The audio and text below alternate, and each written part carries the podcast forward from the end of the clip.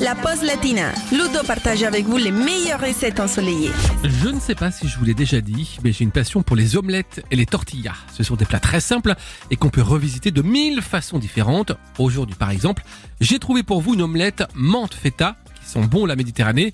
Allez hop, c'est parti pour la liste des courses. Il nous faut deux cuillères à soupe d'huile d'olive extra vierge, 6 échalotes qu'on va hacher grossièrement, 4 œufs, une cuillère à soupe de feuilles de menthe fraîches hachées, du sel et du poivre noir moulu, environ 100 g de feta émietté et une cuillère à soupe de pignon de pain en option.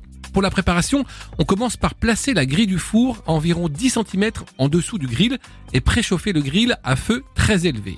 Ensuite, dans une poêle anti-adhésive qui va au four, on va mettre une cuillère d'huile d'olive, les échalotes et commencer la cuisson en remuant souvent, environ deux minutes, jusqu'à ce que les échalotes soient bien tendres.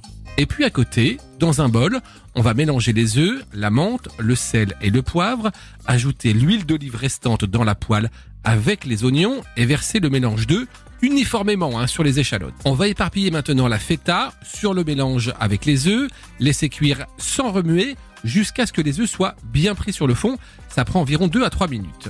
En dernière étape, on va saupoudrer avec les pignons de pain sur le dessus.